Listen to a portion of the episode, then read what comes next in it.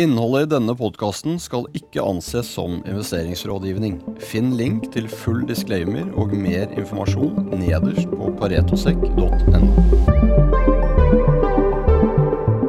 Hei og hjertelig velkommen til en ny episode av Pareto-podden. Rett før jul så tok Pareto opp eh, dekning av et meget spennende rederi som heter Klavenes Combination Carrier, som har en market cap på 6,2 milliarder og netto gjeld en eh, Q3 på 190 millioner dollar. Og vi er så heldige å få besøk av eh, CEO i dag, Engen Brettam. Velkommen til oss. Takk, Sebastian. Hyggelig å være her. Du har jo vært uh, veldig lenge i systemet, Engebrett. Uh, og så har du jo egentlig hatt ansvaret for Torvald Klavenes sin uh, Combination Carrier-operasjon, og så la du alt dette sammen i 2018. Og så har du vært sjefen siden da. Det skal vi komme litt tilbake til, men siden vi først hadde én bergenser i studio, så tenkte vi vi måtte adde med en til. Det er August Klemp, shippinganalytiker i Pareto. Velkommen. Takk for det. Det jeg tenkte vi kunne starte med, Ingebrett, det er jo Dere har holdt på med dette i lang tid, eh, og så har det jo ekspandert eh, gjennom 2010-tallet. Hva tar lytterne litt igjennom den, den, reisen dere har vært igjennom der? Jeg tror det vi, det vi, vi så, var Det var en del megatrender som, som styrker kombinasjonskonseptet. For Går du tilbake, så er jo ikke dette noe nytt, egentlig. Går du tilbake til 70- og 80-tallet, så var jo måte det man kalte oboer, var jo et, et, eh, en ganske stor flåte. Mm. Men det, på det tidspunktet så var fuelprisene under 100 dollar per tonn, og det var ikke en sjel som pratet om karbonutslipp. Så det er jo de to tingene som har endret seg, og hvorfor vi trodde på at dette er fremtidens shippingløsning i veldig mange trær. Bare igjen, fuelpriser som i dag ligger på eh, nærmere 700. I, fjor var det oppe i, oppe i 1100. Mulig karbonprising som skal gjøre effektiv fuelpriser høyere. Og så har du hele kallet kravet til næringen, at denne næringen som alle andre næringer må dekarbonisere, og skal komme i en netto null innen 2050. Og da er effektiviteten som, som eh, kombinasjonsskipene eh, skaper, mye verdt, og er en del av løsningen for å nå de målene. Det gjenspeiler vel også litt av Torvald Klavenes spiriten. Uh, alt det du sa der, egentlig. Hvordan dere tenker. Ja, nei, jeg tror Vi er veldig opptatt av å måtte skape verdi for kundene våre. Og det er uh, å jobbe nært opp til kundene. Og, det, det, som vi i KCC har på på toppen av vår, av vår uh, strategi, er vi kaller det cost effective decarbonization. Hvordan kan vi måte skape den beste måten å dekarbonisere på til kundene våre til en best mulig pris? Og det går på effektivitet. August, du eh, tok jo opp dekning av Klavenes rett før jul der, og litt sånn som Engebrett er inne på, så skriver du at på en måte, sant, risk adjusted return, det er jo ikke risk adjusted, det er jo ikke alle som forbinder med shipping. Eh, men det er jo det som egentlig er litt spennende her. Ja, absolutt. Nei, det, det, er helt sant det der at man eh, ser ofte på de ekstreme tilfellene i, i shipping, både på, på, oppsiden og nedsiden, men her har man jo muligheten til å å være litt mer eh, hedget. Man kan gå i produkt, man kan gå i tørt. Man kan kombinere, selvfølgelig, og med ulike kontraktstrukturer, litt ulike båttyper osv. Så, videre. Eh, så det er klart, da har du to bein å stå på, eh, i motsetning til, til de mer spesial, eller, spesialiserte rederiene, som, som, stort sett er all in i, i ett marked. Ingebrigt, jeg tenkte vi kunne gå litt videre med Det er jo litt spesielt, det dere holder på med, så kanskje vi skal ta lytteren litt igjennom Det er jo egentlig med tanke på at uh, det ikke produseres korn alle steder i verden, og det produseres heller ikke diesel eller raffinerier eller kaustikk soda som dere holder på med alle steder i verden, så makes det jo veldig sense. Uh, men det er klart, uh, det er jo to ganske forskjellige produkter, og det er jo der det operasjonelle blir litt vanskelig. Så hvis vi bare tar flåten deres i dag, da, så har dere elleve kabuer nå. Inkludert to nybygg, ja. Mm. ja inkludert nybygg. Tre nybygg, ja. Mm. Tre nybygg som kommer i 26, fullfinansiert. Dere har en dividendepolicy som vel er 80 ut av free cash flow til equity. Det stemmer. Og så har dere åtte clean-bur. Så det jeg tenkte vi kunne ta lytterne litt gjennom da, er forskjellen på Kabu og Cleanbu. Det ligger jo litt i navnet, men hvis vi starter med Kabuene, hvilke ruter er det de går, og hva er det de gjør? Så kabuene de er for så vidt man kan si eh, en, litt enklere kombiskip. Det betyr at de kan ikke frakte hydrokarboner. Så det de kan frakte når de går i tankmodus, er kaustikk soda og to andre mindre produkter. Eh, og, eh, og de kan frakte alle mulige tørrbulkprodukter. Så, så disse båtene går eh, i hovedsak mellom, mellom Midtøsten og Fjernøsten inn til Australia med caustic soda. Til, til blant annet aluminaindustrien i Australia. Og så går de tilbake igjen med, med alumina, korn, jernmalm, kull, salt. Ja. Så det, det er eh, det jeg måtte kalle kabuene. De har, de har Alt er kontraktsbasert på, på Kaustik Soda sin, så hvert år forsøker vi å booke opp hele kapasiteten. Eh, og Det er en miks av lange kontrakter og mer ettårskontrakter. Cleanbune er mer sofistikerte skip. De er, de er hva vi kaller full-fletched LR1 produkttankskip. Litt store i forhold til standard. Mer kapasitet. Eh, og, så de har mye større fleksibilitet på, på å kalle det tanklaster. De kan ta alt som en standard eller en tankbåt tar.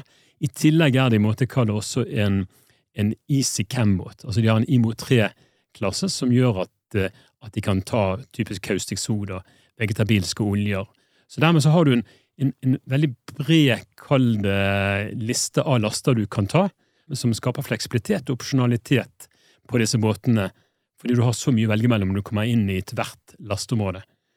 Eh, disse skipene går i, da, i, til Australia også, som, eh, som kabuene, men har en mye bredere kalde tradingområde.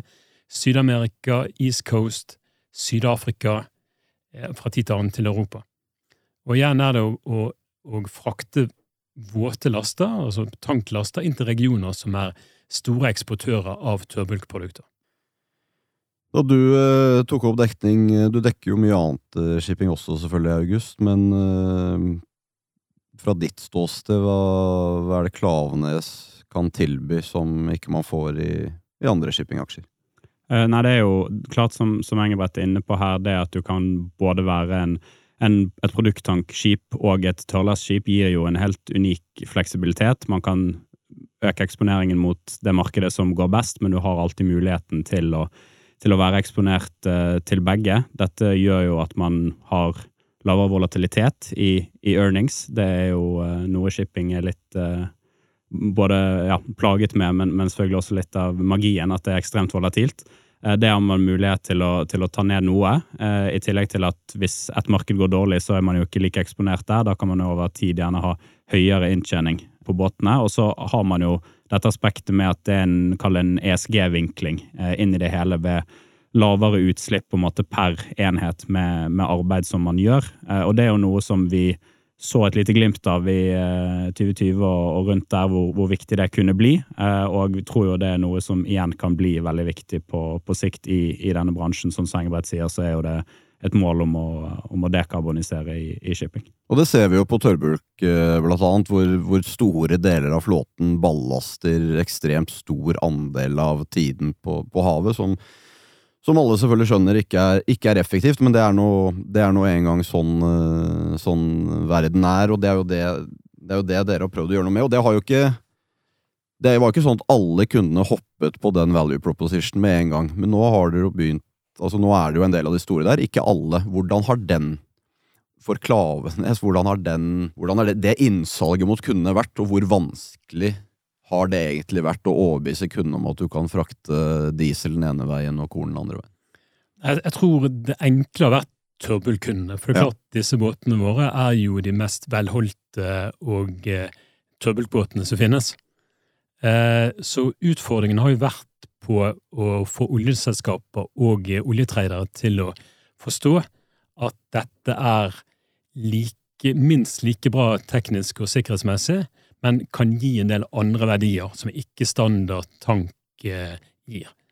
Eh, som du sa, når vi kontraherte de første plinbuene, så var det ikke én kunde som var villig til å bruke oss. Og de fleste skipsmeglere de lo av oss.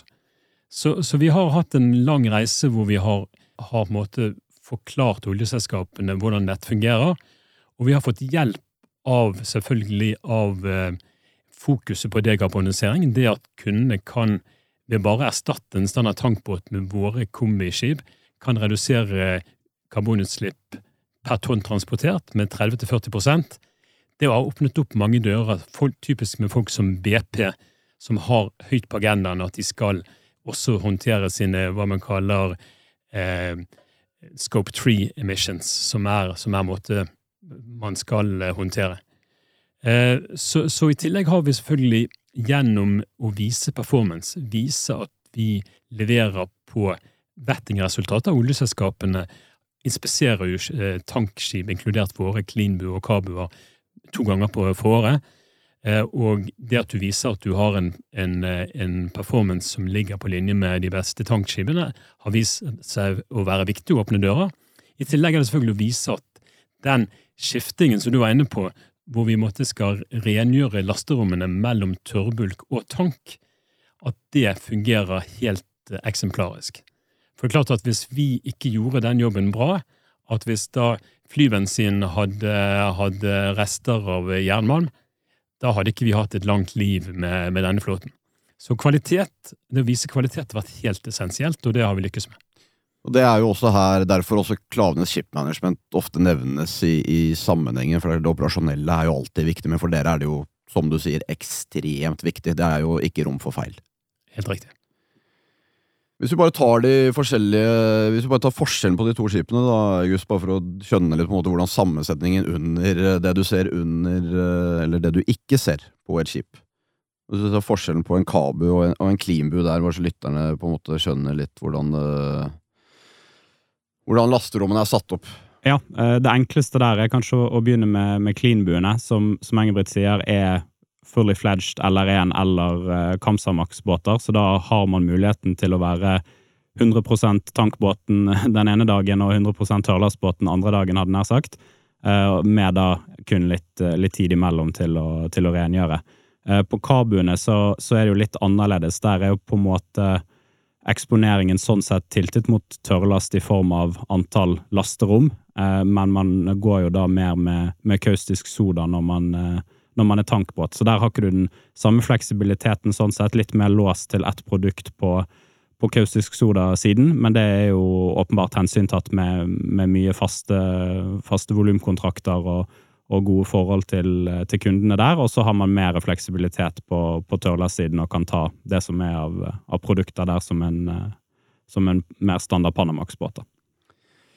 Uh, som alltid i shipping så snakker man jo om inntjening, man snakker også om Nav. Uh, dere har jo et par uh, litt eldre skip, Engebrett. og det er jo Gitt spesialiseringen dere holder på med, så er jo Nav-en kanskje ikke like dynamisk som i andre rene tørt- og tanksegmenter. Hva, hva er tanken deres der, og, og, hvordan ser man på restverdi? og Er det enkelt å selge disse skipene, eller skal man trade de ut til, til de skal skrapes? Hvordan, hvordan tenker dere på det? Altså, vi, vi, er veldig opptatt av å holde den flåten for oss selv. Dette er jo måte vår IP som vi eh, er veldig opptatt av å beskytte. Så, så, så, disse båtene blir bygget for at vi skal ha de gjennom hele det operasjonelle livet. Eh, men fra tid til annen så er det opportunities eller justeringer i lastevolumet eller tilsvarende som gjør at vi justerer flåten. Og her i slutten av 2021 så solgte vi en av de eldre den eldste kabuen, som er bygget i 2001. Den ble solgt til tror jeg, 14 millioner dollar på et veldig sterkt tørrbulkmarked.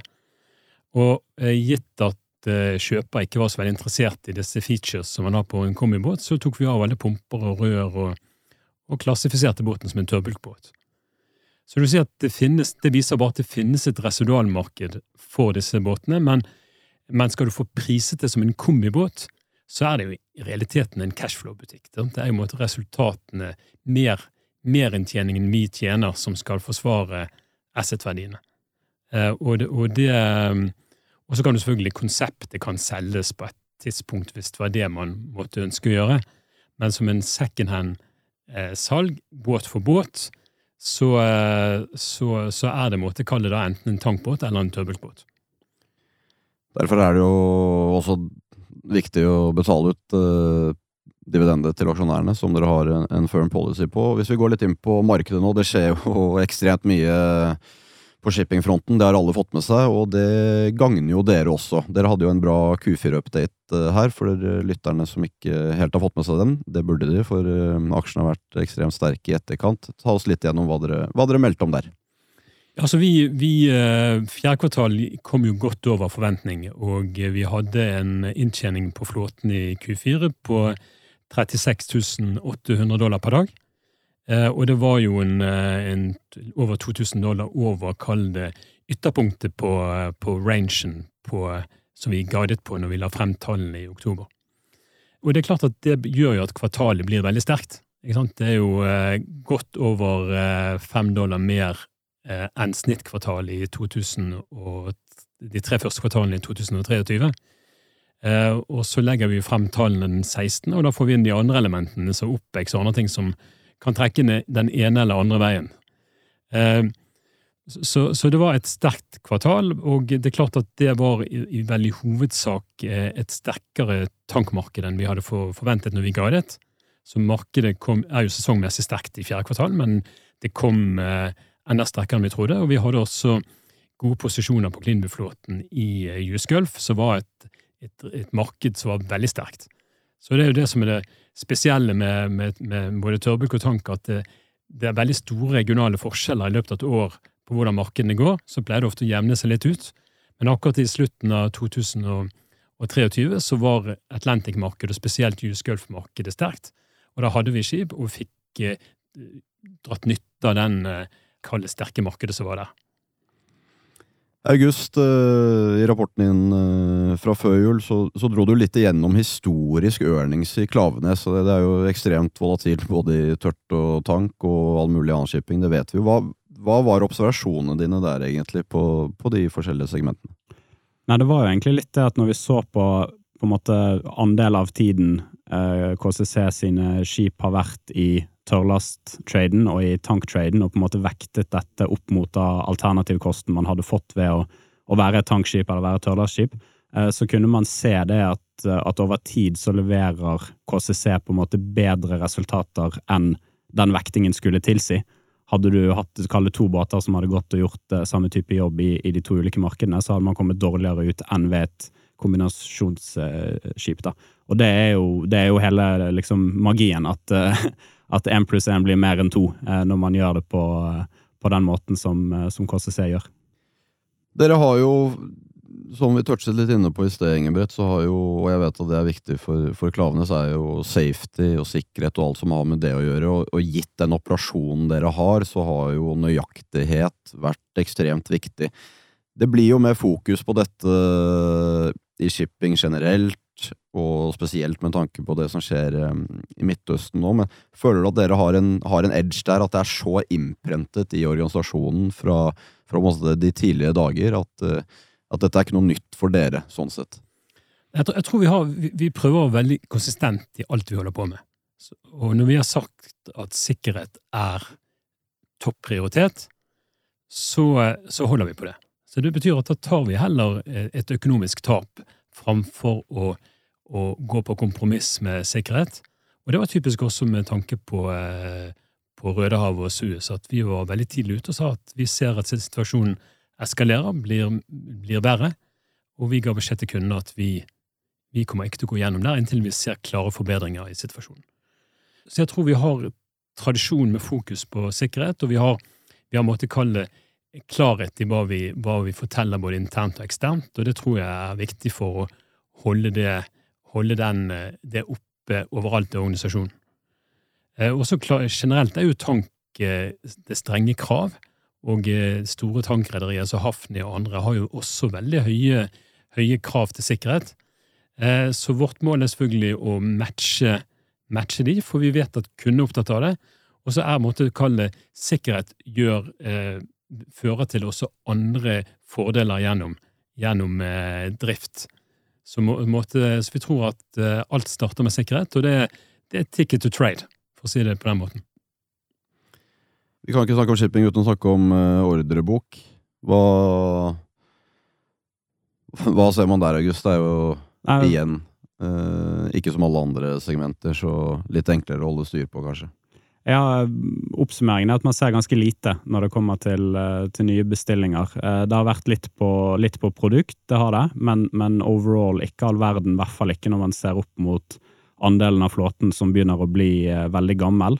Det samme gjelder for så vidt tørrlast også. Man går nå inn i to, tre, fire år frem i tid med, med veldig lav flåtevekst over hele linjen, egentlig, av, av både tank og, og tørrlast. Um, så, så, det er klart at det legger jo til rette for at man kan gå inn i en, eh, i en, sterk oppgangsperiode, eller fortsette det som har vært en sterk oppgangsperiode for tank, men, men kanskje at tørrlast også kan, eh, kan, komme med. Og det blir jo en litt sånn ny tilværelse på en måte for dere når man nå har hatt de tre siste årene tidvis veldig bra tørrlast, ikke så bra i tank, og så veldig bra tank, ikke så bra i tørrlast. Nå er jo det litt muligheter for at, at man kan få eh, full klaff på, på begge sylindere, da. Ja, August, det er selvfølgelig det vi drømmer om. Og det er klart at eh, i markeder hvor eh, nettopp, sånn som i 2021, hvor eh, turbultmarkedet var veldig veldig sterkt, tankmarkedet var dårlig, vi tjente jo greie penger, eh, også sammenlignet med, med tørrbulk. Eh, og nå i de siste ett og et halvt året veldig sterk tank, svakt eh, tørrbulk, så tjener vi også veldig godt i forhold til tankselskapene. Men å vise en, en premiuminntjening over det markedet som er det aller sterkeste, det får vi til når begge markedene er, er sterke. Og det, det, hvis vi får til det, så, så, våger jeg å påstå at det er ingen som skal tjene så mye penger som det vi kan greie. Så får vi se hvordan markedet blir, da. Jeg har lyst til å, helt på slutten, bare touche litt inn på dette med Det blir jo mer fokus på, å, på miljø, selvfølgelig, eh, overalt. Og så det dere holder på med da, makes you all the sense in the world. Og så mister du litt effektivitet, selvfølgelig, for du må kline tankene. Det tar jo litt lengre tid på klinbuene enn på, enn på kabuene. Og så har jo dere gjort en jobb mot kundene og vist operasjonelt at dere faktisk kan gjøre dette. Er det når, Der ute i dag, er det fortsatt en del som er ekstremt skeptiske? Eller er den dynamikken i ferd med å endre seg nå i forhold til at også kundene må se på sitt eget fotavtrykk og en del andre ting som de kanskje ikke trengte å ha like mye forhold til for en 10-15 år siden? Jeg, tror det, jeg, tror det, er helt klart ganske bredt at, eh, at oljeselskaper og tradere også ser på hvordan de, de, skal komme ned på utslipp. Og så er det selvfølgelig litt variabelt og hvilken grad man er villig til å betale noe for det å prioritere det. Men at det hjelper oss i den, eh, i den markedsføringen av flåten, det er klart at det, det, gjør det. Som nevnt så åpner det mange dører. Så vi, eh, vi har vel rundt 40 eh, selskaper som aksepterer skipene som hvordan de er teknisk, men også at man har siste last før lasting av oljeprodukter er tørrbulk. Og det er det Odd, ikke sant? for det er klart at en tank på et skifter jo mellom forskjellige produkter, eh, oljeprodukter. Men vi kommer inn med noe nytt, og det er da tørrbulk, som, som et oljeselskap da ikke helt vet. Mm. Vi har hatt møter hvor folk spør oss om vi pumper jernmalm gjennom pumpesystemet, og det gjør vi ikke. Da åpner vi lukene, og vi bruker laste, altså losse- og lasteutstyret på, på land, som alle andre tørrbulk eh, bruker. Så, så, vi ser det at eh, selskaper som, oljeselskaper som har vært kritiske til oss gjennom vår performance, som nevnt, er starta prosess. Eh, og for mange så er det en, en, en prosess som tar tid, for de, skal, de har kanskje en policy med at ikke de skulle bruke disse båtene. Mm. Og så skal de måtte, måtte kalle, vurdere det på nytt, og så skal de få aksept for å gjøre dette. Så Derfor tar ofte, har disse, mange av disse sporene og diskusjonene tatt eh, to år, kanskje tre år for å få igjennom.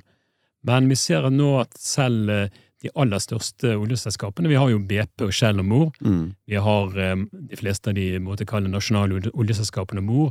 Alle traderne er Mor. Det jeg har lyst til å spørre litt om, for Traderne de holder jo på med alt. Ja. Er det en enklere forståelse der for, de, for, altså for, det dere holder på med, gitt alle produktene de holder på med? Det ligger selvfølgelig litt i, i navnet til en trader at det er en større grad av opportunisme hos en, en trader enn et svært uh, litt mer rigid oljeselskap. Ja. Eh, men, men, det Så jeg tror nok vi fikk, vi fikk eh, stor støtte i begynnelsen fra når vi først har kommet i gang, fra, fra et par tradere Så det, de var nok de første som, som, så muligheten. Og da var det jo først og fremst fraktbesparelsen som jeg tror jeg telte mest akkurat der. Og så ser også traderne viktigheten av dekarbonisering, men jeg tror nok det har nok vært en viktigere element for typisk selskaper som BP og Shell. Så ja, ja, får se hvordan dette går videre, men eh, det ser veldig bra an. Så vi har de, de få av de store oil majors som er igjen, det har vi håp om at vi skal kunne greie å få på plass i løpet av dette året eller til neste år. Nå har dere vært på børs eh, siden Q4-21. Klavenes er fortsatt største eier. De har vel 53,8, og så er det jo EGD i, i, Bergen som også er en stor eier. Når du er rundt og, og møter investorer og finansmarkedet, hva, hvor mye tid bruker du på å forklare hva Klavenes er, og hvor mye tid bruker du på å snakke om hva, hva markedet er? Jeg må si at, at det er relativt lite kalde spørsmål rundt kall det aksjonærsitsen. Det er klart at eh, det som du sier, eh, den høye eierandelen som Klavenes har, det, det, har, det, vil jo slå noe ut på å det fri flyt på aksjen. Men, men, jeg tror folk ser det som en fordel også at du har en industriell eier som har et veldig godt renommé i, eh, både i Norge, men internasjonalt også for kvalitet og innovasjon. Og basert på det jeg har vært inne på her, og det dere driver med, så er jo det altså enda viktigere for dere å ha en stor industriell eier enn det er et par, for et par andre rederier. Absolutt, og så er det jo også selvfølgelig vi, vi får skalafordeler og kunne dra nytte av fellesfunksjoner som, som da vi som eh, tross alt et relativt lite eh, selskap med antall hoder ikke, ikke har. Eh, og, eh, så, og jeg tror også at Klaveness er et selskap som har over tid jobbet med partner på egenkapitalsiden, opererer poler for andre skipsredere som er vant til det liksom transparens og en, en, veldig høy kvalitet på hvordan man håndterer sine partnere. Og det måte, tror jeg vi tar med oss som et børsnotert selskap, at vi, vi, er, vi, gjør hva vi sier, og, og, vi, og, vi, er veldig transparent på alt vi gjør. Og det, det, det tror jeg faktisk er en ganske stor fordel når man er på børs.